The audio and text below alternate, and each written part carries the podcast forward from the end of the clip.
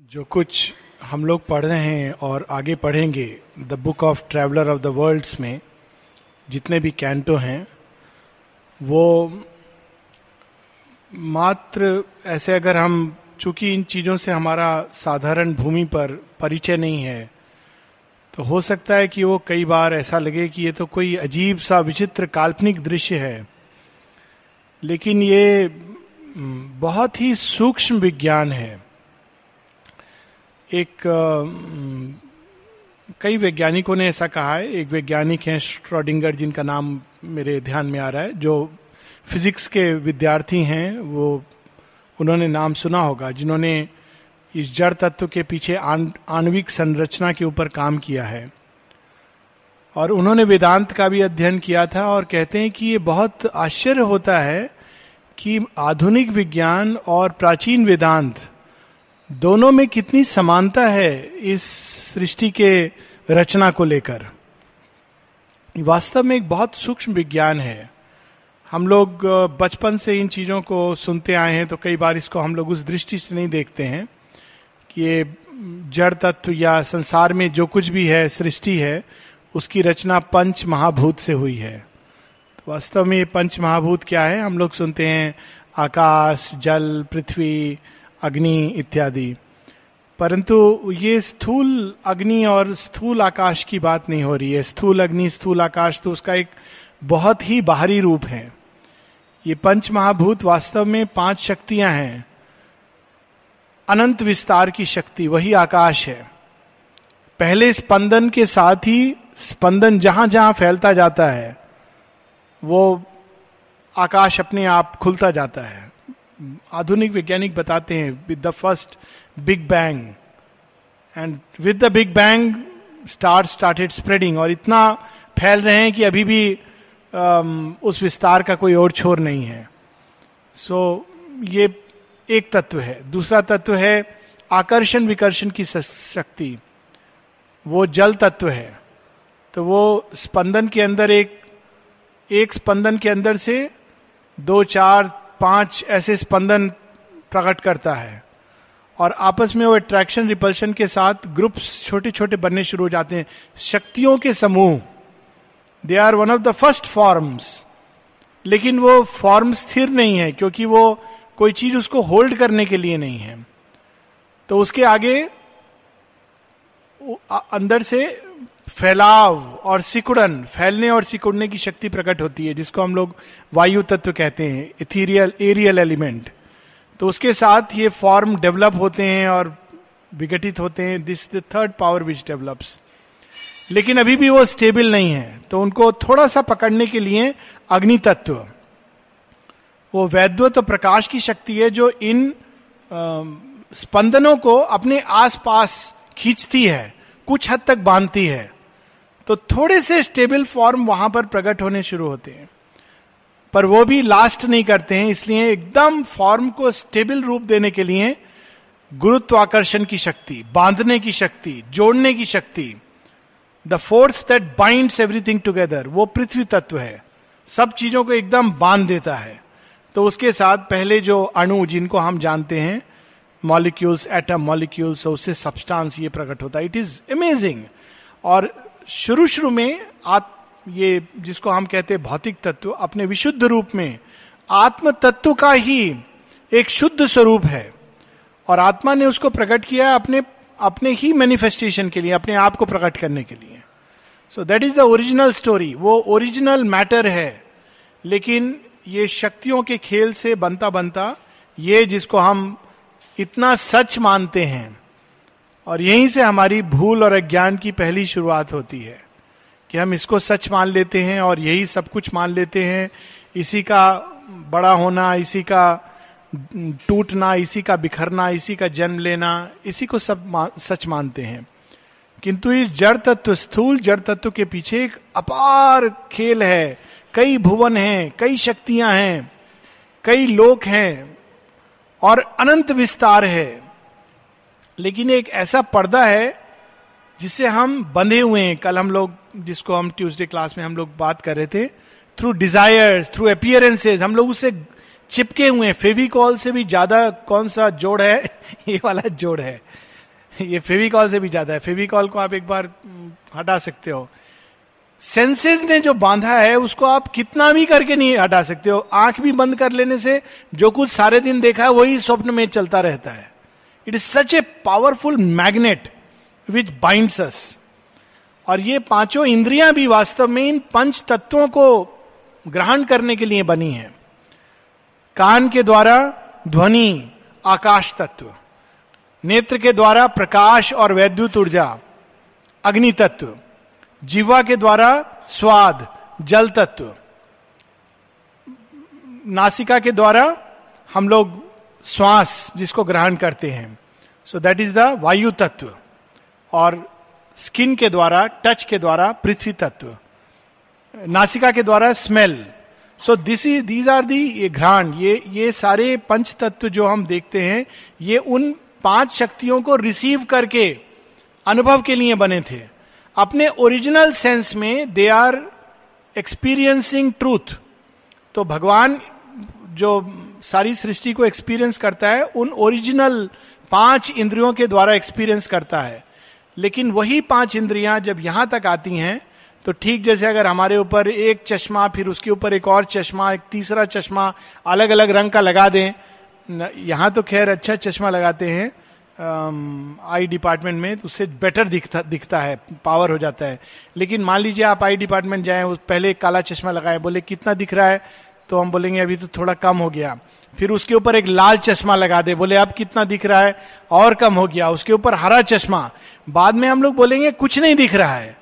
तो हम लोग की वो अवस्था है कि हम इतने सारे लेयर्स ये इंद्रियों के ऊपर आ गए हैं कि वी कैनॉट सी एनीथिंग इसी को अज्ञान कहते हैं। दिस द बेसिक इग्नोरेंस और इस इग्नोरेंस से मुक्त होने के लिए हमको जड़ तत्व की पकड़, इंद्रियों की पकड़, जो अहंकार, कामना, जो अपियरेंस उससे हम बने, उससे मुक्त होना इसलिए ज़रूरी है।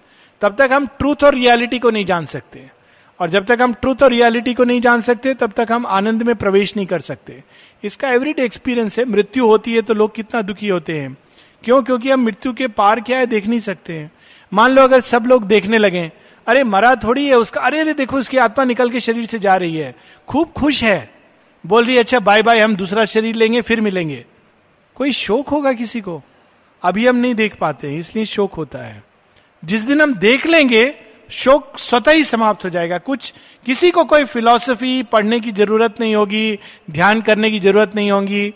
अपने आप बोलेंगे अच्छा वो कह रहा है कि हम जा रहे हैं, थोड़ा चेंज करना चाहते हैं और हम एक्चुअली देख पाएँगे। अगर दृष्टि का ऐसा विस्तार हो जाए कि अनेकों भुवनों में हम पीछा कर सकें like Savitri going through layers after layers of darkness with the soul of Satyavan so where is the sorrow where is the grief that is the whole problem तो यहाँ पर हम लोग अभी केवल उस फ्रिंज को टच कर रहे हैं। पर्दा हटाने से पहले क्या प्रकट होता है? शेयरबिंद इस यात्रा में ले जाके हम लोगों को लास्ट स्टेप तक ले जाएँगे। पर अभी ये जस्ट ये जड़ तत्व का पर्दा जब हटाते हैं तो क्या प्रकट होता है? It's inner sight sustains this outer scene page 104 यहाँ हम लोग रुके थे।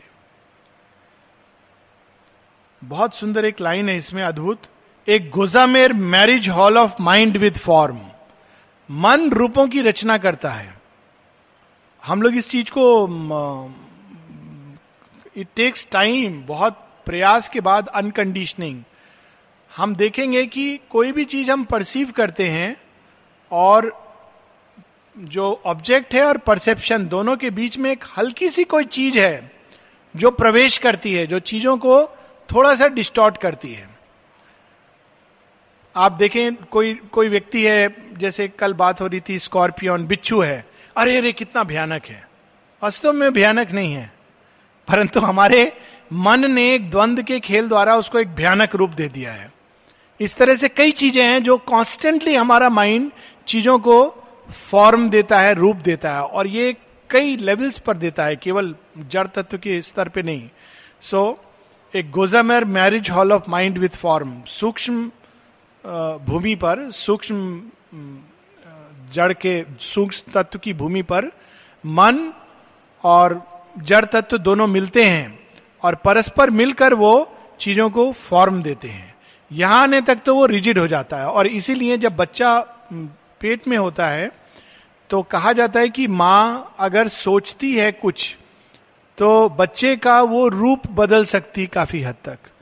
और पुराने समय में ये एक मेथड था कि घर में जब बच्चा आने वाला होता था तो माँ कहते थे, भगवान के चित्र लगाओ, कोई कृष्ण जी का, कोई गणेश जी का, गणेश जी का तो नॉट ए इजी पिक्चर तो सोच के लगाना चाहिए। शिव जी का लगा दिया तो बच्चा पैदा होगा with all that so anger so generally लोग कृष्ण जी का बाल रूप। लॉजिक इसका यही था कि माँ अगर कॉन्स्टेंटली सोचेगी तो बच्चे के अंदर वो उस तरह का रूप दे सकती है। Because mind as a power over form और बचपन में ये चीज़ हम लोग देखते हैं। बच्चे के जो एक्सप्रेशन होते हैं, कितने अधिक मैलिएबल होते हैं। एक्सप्रेशन इमीडिएटली चेंज करता है उनके भाव के साथ बच्चों को आप देख के जान सकते हैं कि बच्चा गुस्सा है या बच्चा खुश है पर जैसे जैसे हम बड़े होते जाते हैं माइंड रिजिड होता जाता है फॉर्म भी रिजिड होता जाता है वही हमारी मृत्यु का कारण बनता है so this is a very interesting line सबके पीछे एक बहुत विज्ञान है a finer consciousness with happier lines क्योंकि उस तत्व के को सॉरो सफरिंग इसका मालूम नहीं है so it's it is happier lines it has a tact our touch cannot attain हम इसको छू सकते हैं। अगर कोई आनंदित हो रहा है तो उसके आनंद को नहीं स्पर्श कर सकते हैं। पर अगर हमारी सूक्ष्म इंद्रिया जाग जाएँ तो हम उसके आनंद को स्पर्श कर सकेंगे। और कई बार हम लोग एक्सपीरियंस करते हैं कि जब कोई बहुत इमोशनल होता है तो हम कहते हैं, क्या बात है? लगता है कि तुम बहुत भावुक हो रहे हो। तुम बहुत खुश हो रहे हो। कैसे एक्सपीरियंस करते हैं हम लोगों को? हम लोग, या फिर spiritual feeling how do we experience ये सूक्ष्म इंद्रियों द्वारा हम एक्सपीरियंस करते हैं। So it is a tact our outer touch cannot attain जब कोई व्यक्ति आता है समाधि के बाहर, आह, बहुत अच्छा लगा। आज मन में बहुत अच्छा फीलिंग हुआ। कोई अगर जड़वादी वैज्ञानिक होगा, बोलेगा अच्छा फीलिंग हुआ। क्या प्रूफ है तुम्हारे पास? तो आप कुछ नहीं बोल सकोगे, क्योंकि ये फीलिंग एक सूक्ष्म इंद्रियों द्वारा है। तो आगे से ये कहना कि तुम उस डिब्बे में बंद हो, बहुत भयानक डिब्बे में बंद हो तो तुम नहीं ये महसूस कर सकते हो, तुमको बताने का कोई लाभ नहीं है। सो ये that is one answer one can give you are too hard to experience it it has a tact our touch cannot attain a purity of sense we never feel its intercession with the eternal ray inspires our transient earth brief lived attempt at beauty and the perfect shape of things एक कलाकार, एक चित्रकार, एक मूर्तिकार, शिल्पी, वो कैसे बनाता है? हम, कुछ समय पहले मैंने देखा था आई डोंट नो आप सब लोगों ने बनाया था शायद, बहुत सुंदर बुद्ध की एक मट्टी से बनाया था ना यहाँ, एकदम एंट्रेंस के ऊपर। It was made beautiful I mean वो कैसे प्रकट हुआ? वो अंदर में कौन सी चीज़ थी जो इंस्पायर्ड हुई, उसको प्रकट मैनिफेस्ट करने के लिए? ना शिवबिंदु यहाँ पर उसका लॉजिक बता रहे हैं। सूक्ष्म तत्व खुल जाता है कोई टू समथिंग हायर और वो जो सौंदर्य को अंदर अंदर परसीव करता है, उसको वो बाहर मूर्त रूप देता है। सारी कला वास्तव में यही है and that is the beauty of it I have not seen it after that something very beautiful और दो चार जगह देखा है। बहुत सुंदर। अंदर से एक कुछ जागृत होता है, कोई चीज़ देखती है अंदरी आँख से। और बाहर उसको मूर्त रूप देती है। शिल्पी, मूर्तिकार, चित्रकार ये सब करते हैं। In rooms of the young divinity of power and early play of the eternal child, the embodiments of his outwinging thoughts. Laved in a bright everlasting wonders tints and lulled by whispers of that lucid air. Take dream you'd rest like birds on timeless trees before they dive to float on earth time sea. तो एक कहानी हम लोग हम लोगों ने सुनी है जो सच है कि ये जो समाधि स्थल है आश्रम में सर्विस ट्री जो है, उसमें बहुत सारी कहा कहा जाता है कि देवता आत्माएँ निवास करते हैं। और देवता निवास करते हैं कि जब सब 11 बजे बंद हो जाएगा तो वो लोग उतरते हैं और साइकोलॉजिकल एटमोसफियर को साफ़ करते हैं।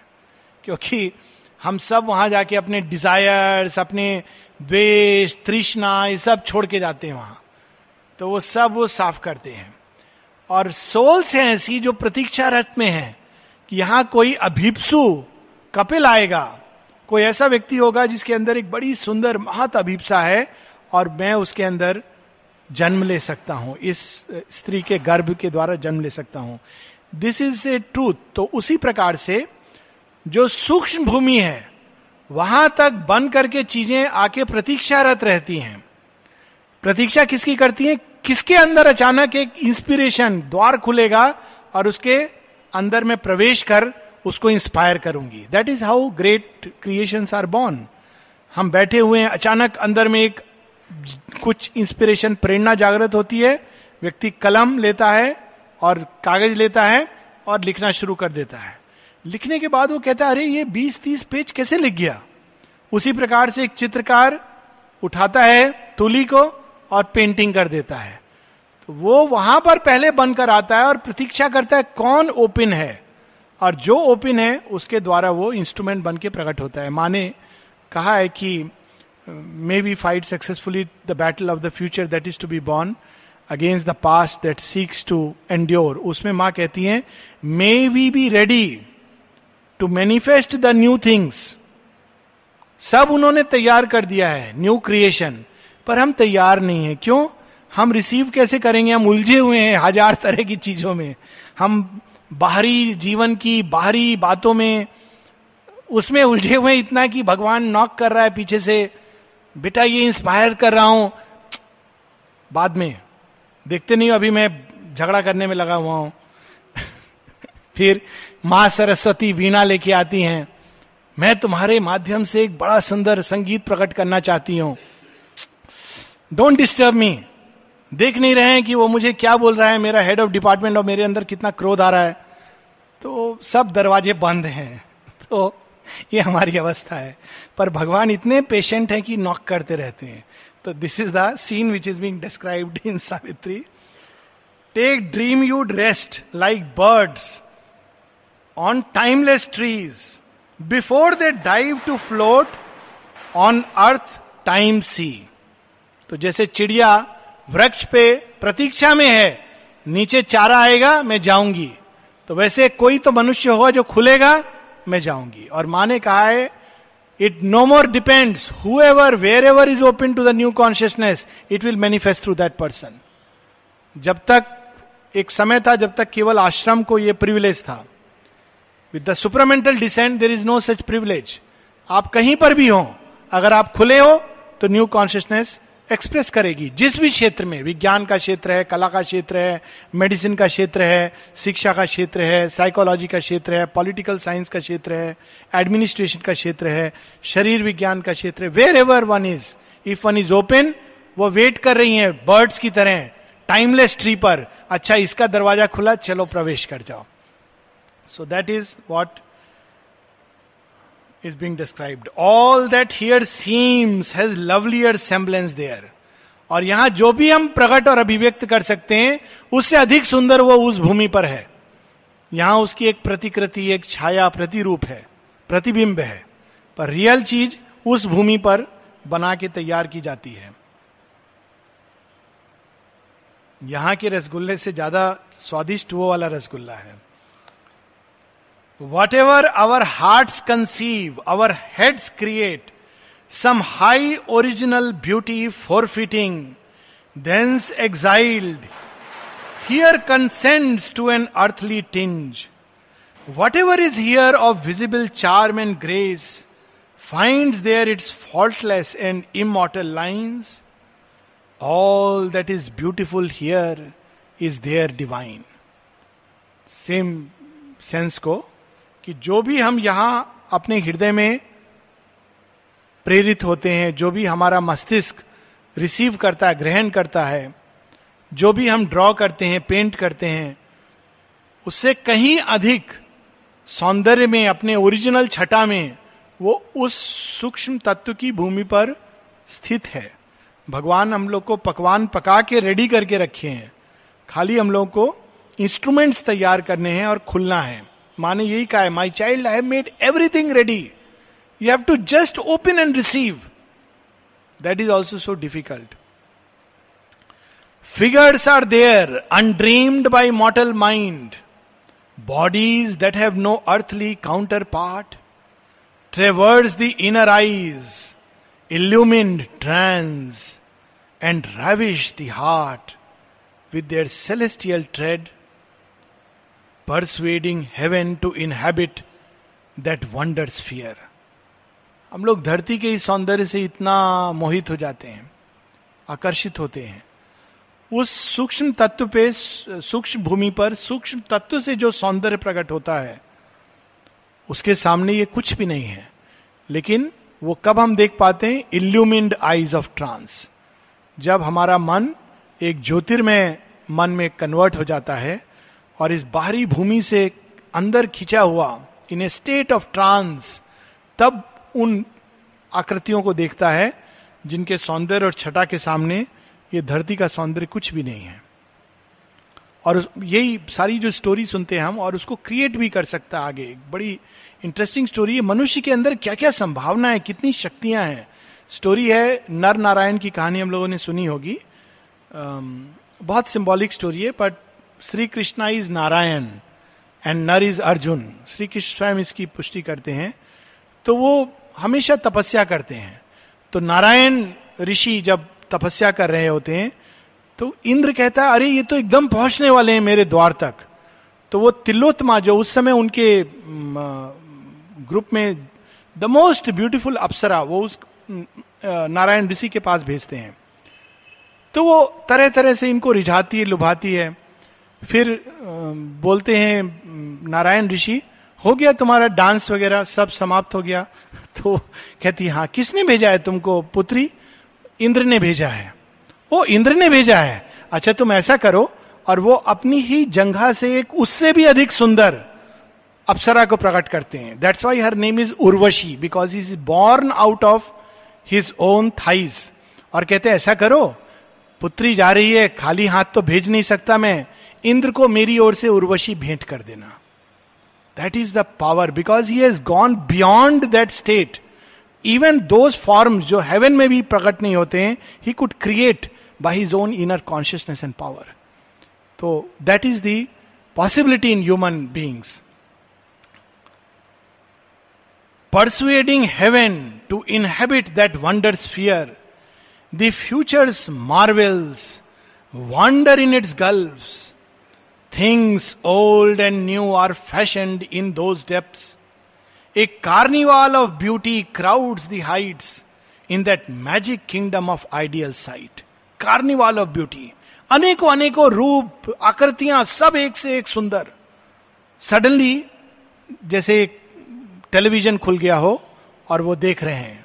Ashwapati is in that illumine state of trance In its antechambers of splendid privacy, matter and soul in conscious union meet, like lovers in a lonely secret place, in the clasp of a passion not yet unfortunate. They join their strength and sweetness and delight, and mingling, make the high and low world one ये एक बहुत अद्भुत काव्य की दृष्टि से ये एक बहुत अद्भुत लाइन है, जहाँ एक भौतिक जीवन के इवेंट या सरकमस्टांस को लेकर भगवान ने उसको एक दिव्यता का सिंबल बना दिया है।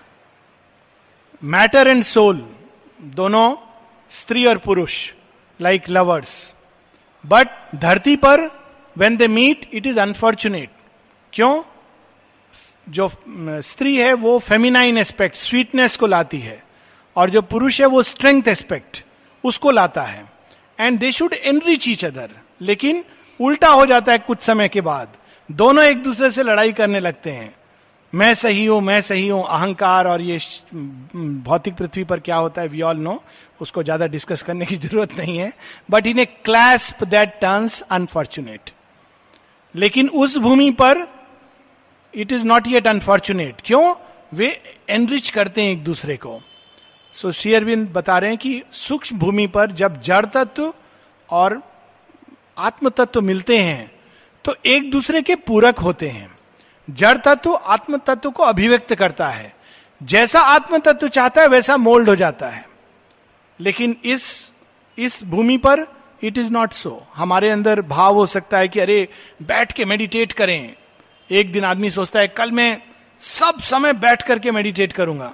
शरीर कहता है, नहीं करने दूँगा। मुझे बुखार है। देखो तो टेम्परेचर है शायद। तो मेडिटेशन करने की जगह वो नर्सिंग होम चला जाता है। It is an unfortunate the passion of the soul is not shared by matter इसीलिए माँ कहती जब तक एस्पिरेशन जड़ तत्व में नहीं जागती it is so difficult to do yoga because we are in the body लेकिन उस भूमि पर ऐसा नहीं है। आत्म तत्व का आदेश जड़ तत्व मानता है और मोल्ड होता जाता है। So that is the whole sense intruder from the formless infinite daring to break into the inconscient's reign The spirit's leap towards body, touches ground. As yet unwrapped in earthly lineaments, already it wears outlasting death and birth, convincing the abyss by heavenly form, a covering of its immortality, alive to the luster of the wearer's rank, fit to endure the rub of change and time. तो आत्म तत्व अपने लिए dress बनाता है कैसे बनाएगा अपने ही अंदर से बनाएगा तो बनाता जाता है, बनाता जाता है, पहले वो मन तत्व की ड्रेस बनाता है। फिर कहता है, ये ठीक है, लेकिन थोड़ा और भी एक सुंदर ड्रेस हो। तो प्राण तत्व की ड्रेस बनाता है। फिर सूक्ष्म भौतिक तत्व की ड्रेस बनाता है। वहाँ तक कोई समस्या नहीं है। आत्म तत्व का प्रभाव स्थापित है। उसका प्रकाश उससे निकलता है। जैसे जैसे आत्म तत्व के अंदर भाव उठता है वैसे वैसे वो ड्रेस प्रकट करती है। कल्पना करें कि जब हम लोग जैसा हमारे अंदर भाव हो, हमारा ड्रेस वैसा प्रकट करने लगे। सुपरामेंटल वर्ल्ड में बाई दी वे ऐसा होगा। माँ ने कहा है एग्ज़ाम्पल दिया है कि सुपरामेंटल वर्ल्ड में आर्टिफिशियलिटी खत्म हो जाएगी। तो माँ ने उसका एक एग्ज़ाम्पल दिया है। कृत्रिमता खत्म होने का क्या अर्थ है? अभी जिसके पास पैसा है, वो जाके बहुत अच्छा ड्रेस अपने लिए ले लेता है। और ड्रेस पहनता है, उसके अंदर उसके बहुत कलुषित भाव है। लेकिन बाहर से सूट बूट पहना है। और हम लोगों की भी ऐसी एक कुप्रवृत्ति हो गई है या एक जड़ बुद्धि हो गई है कि जो भी व्यक्ति थोड़ा टाई, कोट पहन के इंग्लिश बोलता हुआ आता है, हम लोग को लगता है ये बहुत कोई ऊँचा व्यक्ति है। और खासकर अगर वो बोले, मैं आई ऑफिसर हूँ, सब लोग खड़े होके नमस्ते, आइए। अंदर में वो एक बहुत ही विकृत व्यक्ति होगा। But we will do that और कोई व्यक्ति गाँव का सीधा साधा धोती पहना हुआ, थोड़ा मैला आकर बैठ जाएगा, अंग्रेज़ी नहीं आता है तो लोग बोले, ये तो पता नहीं कौन आ गया है, उसको पूछेंगे भी नहीं. ये एक बहुत एक इग्नोरे ज्ञान का ये एक बहुत क्रूड रूप है। तो उसी प्रकार से जब तक सूक्ष्म तत्व तक है, तब तक ये चीज़ संभव ही नहीं है, क्योंकि जो अंदर जैसा भाव होता है, वैसा बाहर प्रकट होता है। Wearer's rank. जो अंदर में तेजस्वी है, सूक्ष्म तत्व में हम देखेंगे तो तेजो में दिखाई देगा। दे इज़ नो डिस्टोर्शन पर भौतिक तत्व में आया तो सब उल्टा पुल्टा हो जाता है। एक महातेजस्वी व्यक्ति अंदर में जिसने तप किया है, बाहर से हो सकता है कि उसका रंग बिल्कुल अलग हो। और एक ऐसा व्यक्ति जो अंदर बिल्कुल विष में लौट रहा है, बाहर से रंग बहुत ही देखने में सुंदर हो। ये भौतिक तत्व ये, क्योंकि इनकॉन्शियंट के साथ मिल करके वो डिस्टॉर्ट करता है। फॉल्सुड उसको डिस्टॉर्ट करता है। लेकिन तब तक उसके ऊपर निश्चेतना का, मिथ्यात्व का प्रभाव नहीं हुआ है। Till the subtle matter. So शेयरविंद बता रहे हैं alive to the lustre of the wearer's rank प्रकाश देख के ही पहचान आ जाती है। ये कौन है? अभी परिचय देना पड़ता है। आप कौन हो? हम सो एंड सो हैं। अच्छा। गेस्ट हाउस में ठहरे हो? हाँ पास है। आपने पास, नहीं तो तो भूल गए। आउट आप बोलो कि नहीं, मैं दिन रात माँ का नाम जपता रहता हूँ। हमको ये सब बात नहीं बोलो। बाहर। दूसरा व्यक्ति आता है हाफ़ पैंट पहना है, पास दिखाता है, चाहे माँ से कोसों दूर हो। इन, ये हमारी अज्ञान की अवस्था है। ज्ञान की अवस्था अलग है, उसमें कुछ अलग खेल होता है। वही स्टोरी है since we are at it Bhrigu ऋषि की। ये भ्रगु की है, अत्रि की है विष्णु भगवान के दो द्वारपाल थे गेट कीपर जय विजय। तो धीरे धीरे उनको बड़ा अभिमान हो गया। सबका आइडेंटिटी कार्ड हम ही लोग पूछते हैं। तो सोचने लगे हम विष्णु भगवान के बराबर हैं। तो एक दिन वहाँ अत्रि ऋषि आए और वो जाने लगे अंदर। तो जय विजय ने रोक दिया, कौन हो आप? कहते हैं अच्छा तुम भगवान के द्वारपाल हो। तुम्हारे अंदर दृष्टि भी नहीं है कि कौन हो, तुम पहचान सको। सूक्ष्म तत्व तो देख के जाना जाता है, पूछने की आवश्यकता नहीं होती है। और कहा, तुम भगवान की सेवा के योग्य नहीं हो। तुम्हारे अंदर इतना भय और शंका है, जाओ भय और शंका के नरक में जा गिरो अब वो लोग घबराए कि ये क्या हो गया? तो अत्रि ऋषि तो अंदर चले गए। तो जब वो बाहर आए तो बोले, भगवान, हमको बचाइए। तो हमने क्या कर दिया? कहते, मालूम है, ये तो होना था। तुम लोगों ने एक बार लक्ष्मी जी को भी रोक लिया था। उनसे भी आइडेंटिटी कार्ड पूछा था। Real story.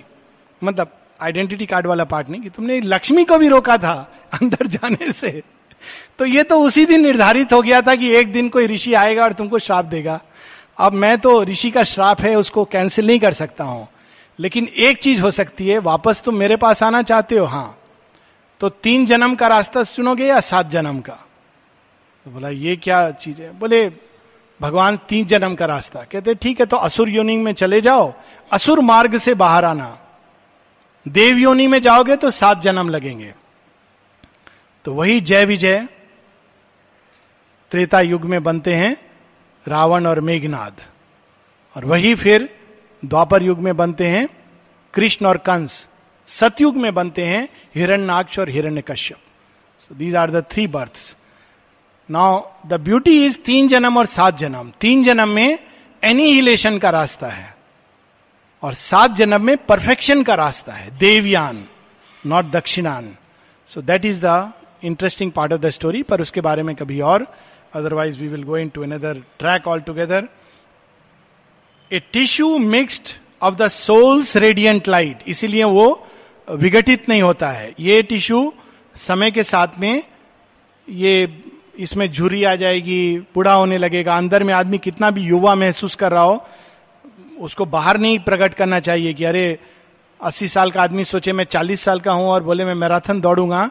तो कोलैप्स होकर गिर पड़ेगा। He should know that physical body has its सीमा लेकिन सूक्ष्म तत्व में ऐसा नहीं है। It endures the rub of change and time a tissue mixed of the soul's radiant light and matter substance of sign word and force जड़ तत्व को जैसा संकेत मिले, वैसा वो बदल जाता है। Sign word and force a beautiful poetic expression imagine vainly in our mind thin air an abstract phantasm mould of mental make it feels what earthly bodies cannot feel and is more real than this grosser frame वो तत्व हम कल्पना भी नहीं कर सकते मन के द्वारा कि कैसा होता है। हम लोग बनाते हैं, देखेंगे आप कुछ सीरियल में शिव जी प्रकट हुए, अग्नि के अंदर से फिर अचानक गायब हो गए कुछ प्रकट। माइंड की कल्पना है। इस is you cannot imagine what it is जो रियल है, इससे कहीं अधिक ट्रू है। ये फॉल्स मैटर है। माँ ने एक जगह कहा है this is false matter that is true matter और माँ कहती है most of the time I am always seeing true matter मैं ट्रू मैटर को देखती हूँ, इसको नहीं देखती हूँ। So after the falling of mortality's cloak मृत्यु के साथ क्या, बाद क्या होता है? जब ये जो कठोर चादर है स्टील ये यहाँ पर छूट जाता है तो क्या होता है? The falling of mortality's cloak light and is its weight to heighten its ascent सूक्ष्म देह में देही यात्रा करता है। तब गुरुत्वाकर्षण की शक्ति उसको बाँध नहीं सकती। तो वो हल्का होकर अपने आप ऊपर उठता है। जब हम लोग फ्लाइंग ड्रीम्स देखते हैं तो वो इस कारण क्योंकि हम सूक्ष्म शरीर में फ्लाई करते हैं। Refined to the touch of finer environment it drops old pattern falls off denser stuff cancels the grip of earth descending pull and bears the soul from world to higher world मृत्यु उपरांत क्या होता है? इस कठोर शरीर को, इस रिजिड बॉडी को, देह को हम लोग छोड़ देते हैं। इसके साथ बहुत सारी पार्श्विक चीज़ें भी यहीं छूट जाती हैं। और वो हल्का फुल्का शरीर उड़ता जाता है। सुनते हैं कि तिब्बत में ऐसे लामा होते हैं जो आकाश में यात्रा करते हैं। सटल बॉडी में you can do it you cannot do it in gross physical body तो उस देह में ऊपर उठती चली जाती है।